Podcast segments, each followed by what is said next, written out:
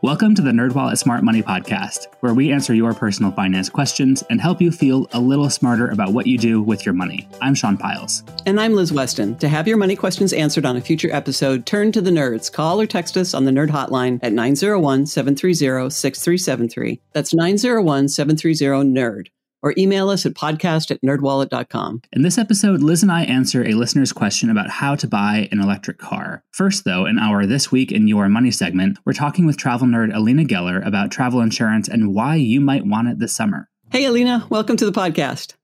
Hey, how are you? Thank you for having me. So good to have you. I want to start off by hearing about what travel insurance typically offers. Can you give us a rundown? Absolutely. So, travel insurance offers a bunch of benefits.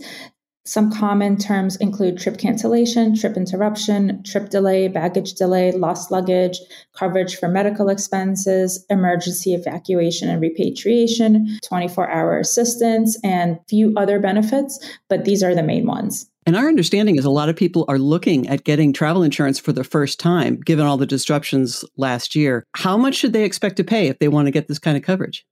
So the cost varies, but generally a comprehensive travel insurance plan for a domestic trip averaged about 6% of the total trip cost, and for an international trip averaged about 7% of the total trip cost. And that information is for the last 12 months ending April 2021. And it's from SquareMouth, which is an insurance comparison site and also a NerdWallet partner. Well, I'm wondering if these costs might actually go up over the coming year, as we've seen a lot of prices have gone up since things have begun to reopen. People are traveling and spending more money again. I realize it might be hard to answer that question, but what's your initial take on that, Alina? It's hard to predict what the policy costs could become. But generally, the price of a policy depends on the length and the cost of the trip, the local cost of health, local healthcare, medical conditions you want covered. Let's say you have pre existing conditions, it may cost more to include those. The amount and the breadth of coverage, the activities you want are potentially more risky your age, and any additional supplements you choose to add on to your existing policy. And that's a good point about the cost of local healthcare because when you travel in Europe, for example, as you well know, Alina, healthcare is super, super cheap. So that typically is not something that's going to take your breath away covering that. If you are a foreign national coming to the United States, boy, look out. it's going to be expensive. Mm-hmm. Yeah, I think it, it really makes a difference of where you are and what the cost of the healthcare is going to be. Because if you're somewhere where it's relatively inexpensive to go to the doctor, you might not need the same level of medical coverage that you would in the US where healthcare is very expensive. How do you pay for health insurance? How are you covered as a nomad? I have nomad travel insurance and it basically provides ongoing travel insurance for wherever I am. I don't have to put in a trip destination. I don't have to really do anything. It's just ongoing. It's long-term travel insurance. So I'll admit that I am kind of a travel insurance skeptic. I've never purchased it before, and I guess I've been lucky enough to not have to have had it. So I would like to hear about a time when you were actually glad that you had this travel insurance. It's come in handy quite a few times. Most recently, I had to cancel a trip to Dominican Republic with my mom because my grandfather was hospitalized a couple of days before we were supposed to depart for mm. the hmm. trip. Luckily, I put this all on a credit card that offers travel insurance. The airline provided a refund of the flights. All we had to do was provide notice from the hospital. Basically, it just qualified as a family emergency. They were really reasonable, but the hotel provider, so we booked through a website where you would just buy a discounted hotel. It was a really nice yeah. hotel, but I think the website was shady or the company mm. was shady because when I tried to get my money back and explain to them what happened. They were basically ignoring my emails. They were telling me that they don't have an extenuating event policy. They just didn't want to help at all. I tried to reach out to their supervisor. My emails went unanswered. A couple of mm. months later, the company actually went out of business, which I was very glad about. But it makes yeah. perfect sense. But you know, I wasn't able to get the refund and I tried to dispute the charge on my credit card, but the credit card was like, no, it's a valid charge, but you could submit this claim to the travel insurance department. So I did, and I ended up getting a full refund. I've had the experience of having a problem with a rental car. The rental car got damaged while it was in my care. I refuse to say it was my fault, but of course, I'm on the hook for it. And the credit card offered primary coverage, which means I didn't have to involve my insurance company at all. The mm. credit card took care of it, and that was it. Well, that's another thing that I wanted to talk with you two about, which is credit cards that do offer travel insurance as a perk. Does it tend to be as comprehensive as what you would purchase from a specific travel insurance policy, or is it a little bit more bare bones? How does it compare? So, generally, the benefits will be the same in terms of the things that get covered, but the limits are going to be lower. So, let's say okay. trip cancellation may be limited to $5,000 per trip, but let's say if you're on a $20,000 trip rate, and I'm just throwing any random number out, a comprehensive travel insurance policy will usually cover 100% of the trip. But on the credit cards, it's usually stated as a dollar amount. It varies per credit card and anything could change at any time. With the credit cards, it's a good starting point as long as you purchase the non refundable reservations with your credit card, you receive the coverage. But a comprehensive policy is going to give you much more coverage. So it seems like the more expensive the trip, the more you really want to basically protect your investment by getting a more comprehensive travel insurance policy. And Sean, if it helps, I don't buy travel insurance when I'm traveling domestically because my health coverage covers me everywhere. Mm. It's only when we're going overseas and our health coverage doesn't go with us that I go ahead and buy the extra policy. And it's for not just the medical coverage, but also for medical evacuation, which we've talked about before. If you need to get home, that can be a very, very expensive flight. So you want right. to make sure that you can get out of wherever you are. It does seem to make sense, as you were saying, Liz, for something like an international trip where you know, maybe your health insurance wouldn't apply or just the, the trip itself is so much more expensive that you would want to get that money back and your credit card maybe wouldn't cover the entirety of what you've spent so far. Or if you're in a situation where you have major health issues or you're getting older, that can be another reason you might want to have medical evacuation, even if you're just traveling domestically. Alina, is there anything else that you think folks should know about travel insurance if they're maybe on the fence like I was going into this conversation? If you're on the fence, I would just think about your risk tolerance because if you don't get travel insurance, you're basically hoping that nothing goes wrong. That's a big risk to take because anything could happen. So I would just say think twice about it. And also mm-hmm. remember that if you don't want to purchase a policy, but you're thinking about getting a travel credit card, take a look and see if the card you're considering offers travel insurance because those are some very important benefits that you can get for just the cost of the annual fee that you're going to get on the card. Great. Well, thank you so much for talking with us. You're welcome. Thank you so much for having me. And now let's get on to this episode's money question. This episode's money question comes from Marie. They wrote us asking, I'm preparing to buy my first new car and I'm very excited that it will be electric. This will be the first time that I use a car loan to purchase a car. In the past, I've purchased used cars with cash. Oh, I love you, Marie. Okay. I read on NerdWallet that it's advisable to be pre-approved for a car loan to improve your negotiating position. However, I have seen some car dealerships advertise 0% car loans, and I wonder if those are a really good deal or if there's some fine print to look out for in order to really compare the cost to a loan from a bank or credit union. Could I get pre approved, but then also inquire about the 0% offer after settling on the price? Also, I'm in a unique position in that I live in California and my finances qualify me for several state and federal financial incentives for purchasing an electric car. How should I handle a negotiation conversation if the dealer tries to factor in those incentives? Thanks, hmm. Marie. Mm, I love these questions. So, to help us answer Marie's question, this episode of the podcast, we're talking with autos nerd Phil Reed. Hey, Phil. Welcome back to the podcast. Good to be back. Thanks, guys. Great to talk with you. So, our listener, Marie, seems pretty savvy about car buying and is really excited about getting an electric vehicle. I'm wondering what you think about how they're approaching car buying getting pre-approved for buying a car is always a good idea at dealerships. And financing is one of several what they call uh, incentives. It can drastically reduce how much money you wind up spending on the car over time. A lot of people aren't quite sure where they are in terms of their credit score or what they will qualify for. Applying for pre approved financing answers those questions. Mm-hmm. So then you can go into a dealership with financing in hand and that removes one of the, I guess you would call it the, the main weapon of the car salesman mm-hmm. or salesperson, which would be, what would you like your monthly payment to be? So that's oh, probably right. one of the first questions that they ask you. And that's a really key question because a car dealer can make your monthly payment pretty much whatever you would want it to be, but then you might be paying off this loan for several years, right? Yeah, absolutely. They actually sort of make it sound as if they're doing you a favor. Hmm, oh, right. what's your budget? What would you like your car payment to be? They can get you to that car payment a number of ways. The biggest one is by extending the term or the length of the loan. They could extend the loan to 60 months, 72 months, even into the 80s to get you where you want to be. And they're not talking about the interest rate. And there's a lot of dangers to financing too long because you don't want to be in your sixth year of making car payments and you're starting to get repairs on the car and maintenance and so on, and you're still making a fairly high monthly payment. So that's not a good situation to be in. And it's a good idea, as much as possible, to take control of all of the financial aspects uh, of your car deal rather than Right. turning it over to um, a car salesperson.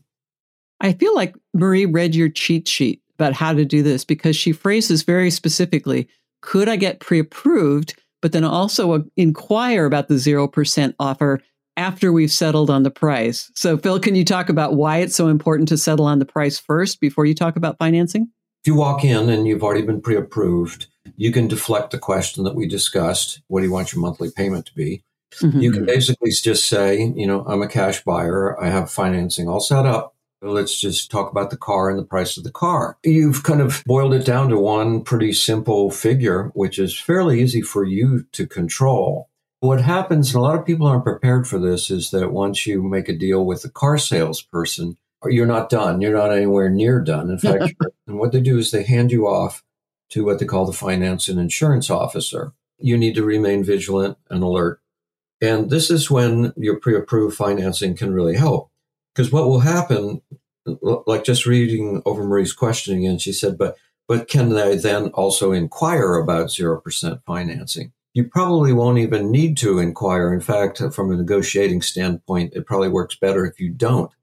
What will happen is they really want to finance you. So if you've already got a loan in place, they know that you're probably been qualified and, and approved someplace, so they know you're in pretty good shape. So they would probably say, "Well, who's your, you know, financing with?" And go ahead and tell them. And, what are you financed at? Would be the question. Mhm. And you would really probably be better off not answering that question, but instead saying, "Well, what's the best that you could do for me?" You know?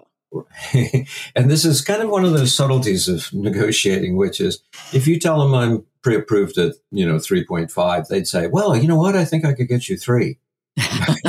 um, they'll just undercut by a little bit. But if you were to say to them, well, what's the best you could do? I know that, you know, Toyota or whoever offers 0% financing. And they go, well, we'll run your credit and take a look. And people are concerned about getting too many hits on their credit scores.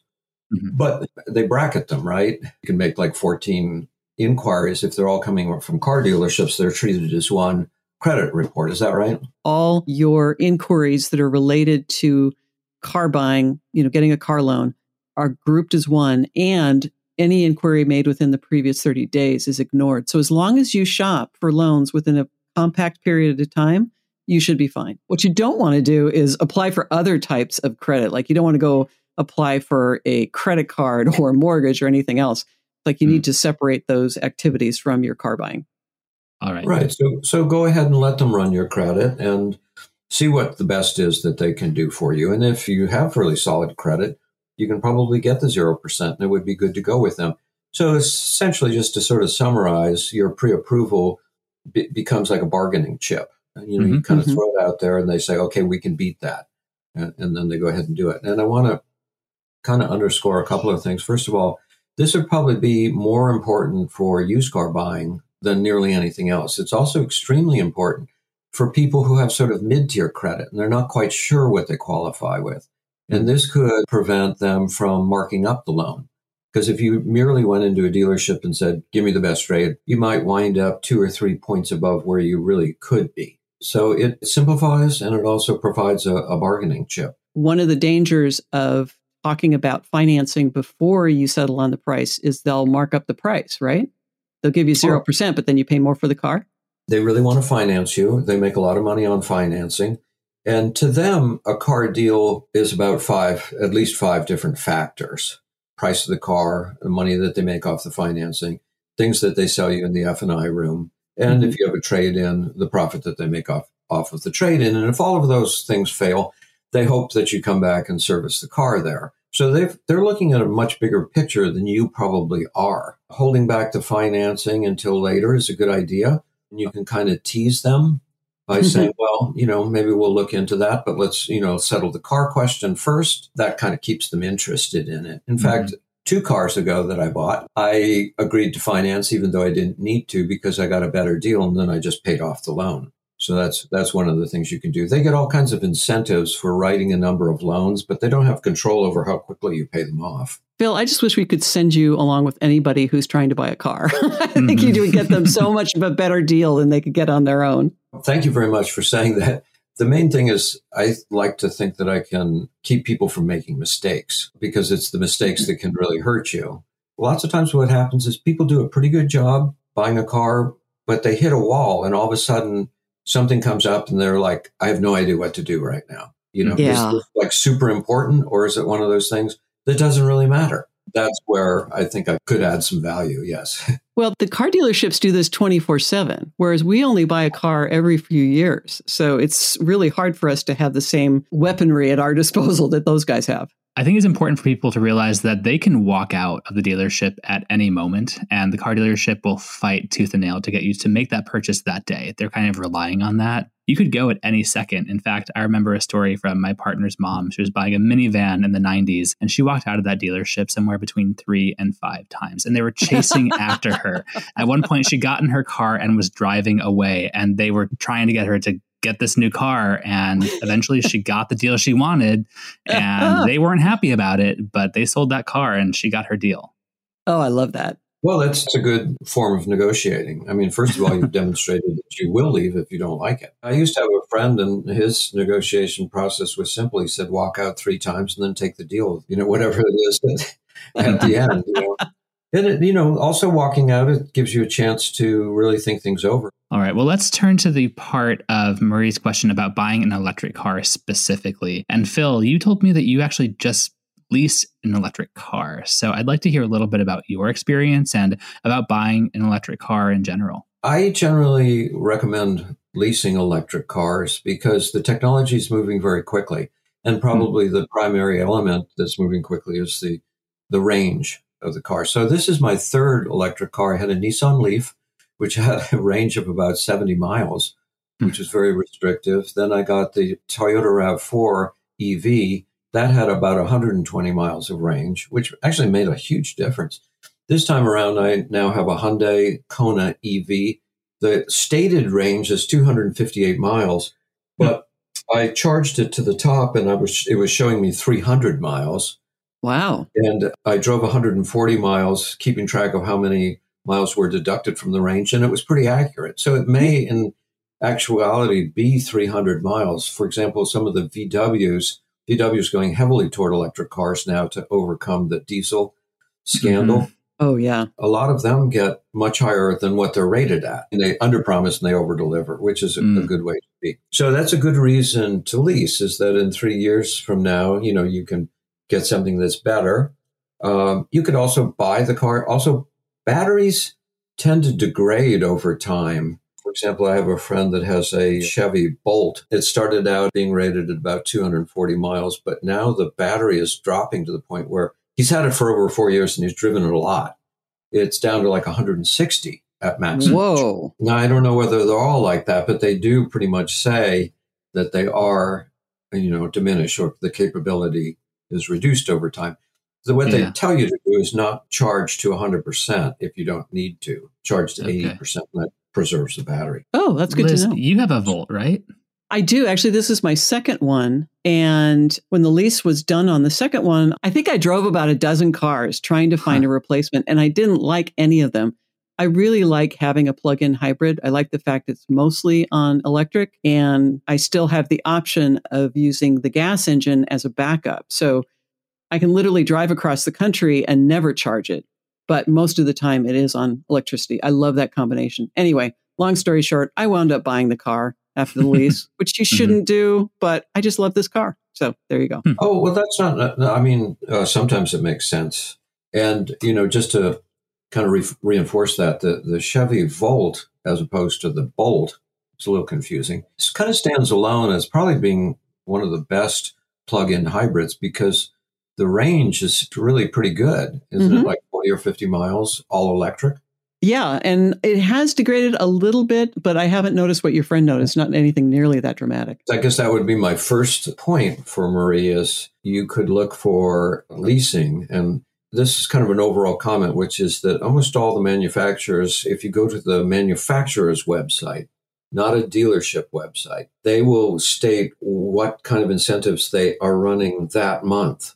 So month Mm. to month, depending on what cars are selling well and what aren't, they're trying to boost the sale of certain cars. They will offer specials. And in my particular case, I found that there was a special for the Hyundai Kona EV, which was literally $1,999 down and then Hmm. um, a monthly payment of $199. Wow. Yeah. For a Uh, brand new car? Yep. And then to get into touch on another point, which we need to discuss, the state of California sends you a check for $2,000. So that wipes out the $2,000 down, Nice. you know, Huh. so you're basically paying a monthly payment plus insurance, which is a little higher for electric cars. Mhm. So I don't know whether Marie would be interested in leasing. If she's thinking about buying a used electric car, then she's on target with the pre-approved financing and so on. If she's looking at a new electric car, she might consider leasing if her credit is good and she could qualify for one of these specials. And Phil, both of the times that I leased the car, I think the dealership got the federal rebate and I got the state one. Is that normal? Is that the way it usually works? Yeah. So the federal rebate is a tax credit. If you're leasing, they basically use the federal tax credit as a way to reduce your monthly payment. So you don't really negotiate about that. Now, the state incentive is a cash rebate. And I've gotten it twice. I haven't gotten my check yet for the Hyundai, but I've gotten it twice. So I'm not sure. I don't think that there's a limit. These incentives are always changing. And a really good starting point is just to search for what kind of incentives are available in your area and what you really think you'll use. A lot of people may not have enough to write off where the tax credit really helps them. Good point. Yeah. I just had a friend get the Toyota Mirai. Are you familiar with that? No, uh-uh. It's a fuel cell car. Fuel cells basically just generate electricity that then drive the car. So it drives like an electric car, but instead of having a huge battery, it has a fuel cell. So the Toyota Mirai has $7,500 tax credit. And my friend was an investment counselor and he was like, Oh, I'm all over this, you know.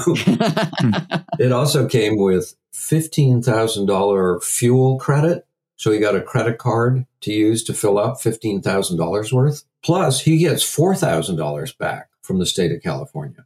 I know that these incentives tend to be richer, and then as they sell the cars, they get you know less rich, or they may not be available. So that's why it's important to do all the research, right? It can be sort of a complicated matrix to put together, but it's also fun because it's reducing your price. In some cases, actually putting cash back into your pocket. That is really cool. I'm glad you made that point about the tax credit, though, because not everybody has a tax bill that they can offset. So Ex- that's something to keep in mind.